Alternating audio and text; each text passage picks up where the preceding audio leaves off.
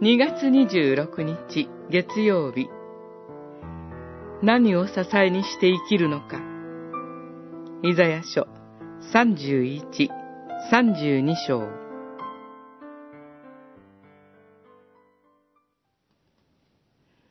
災いだ。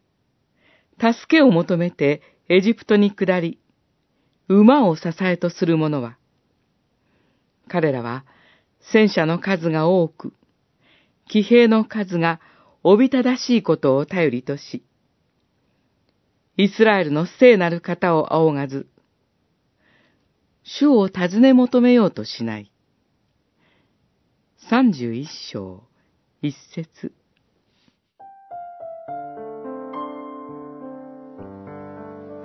困難な状況に陥るとき、自分以外の何かに頼りたくなります。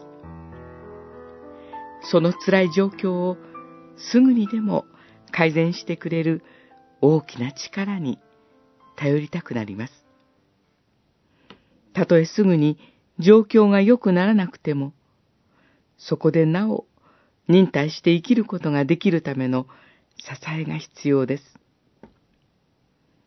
ユダの人々は、アッシリアの脅威を前にして、エジプトと同盟を結ぼうとしました。エジプトは多くの馬や戦車、また騎兵を持っていました。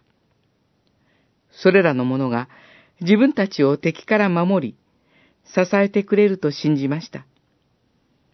目に見える力を自分たちの支えとし、今置かれている状況を切り抜けようとしたのです。しかし、神はそのことを良しとされませんでした。なぜなら、ユダの人々は神に頼ろうとしなかったからです。神は、エジプト人は人であって神ではないと言われました。どれだけ大きな軍隊や力を持っていても、神の前では、それらはごく小さな存在に過ぎません。神の代わりをしてくれるものなど何もないのです。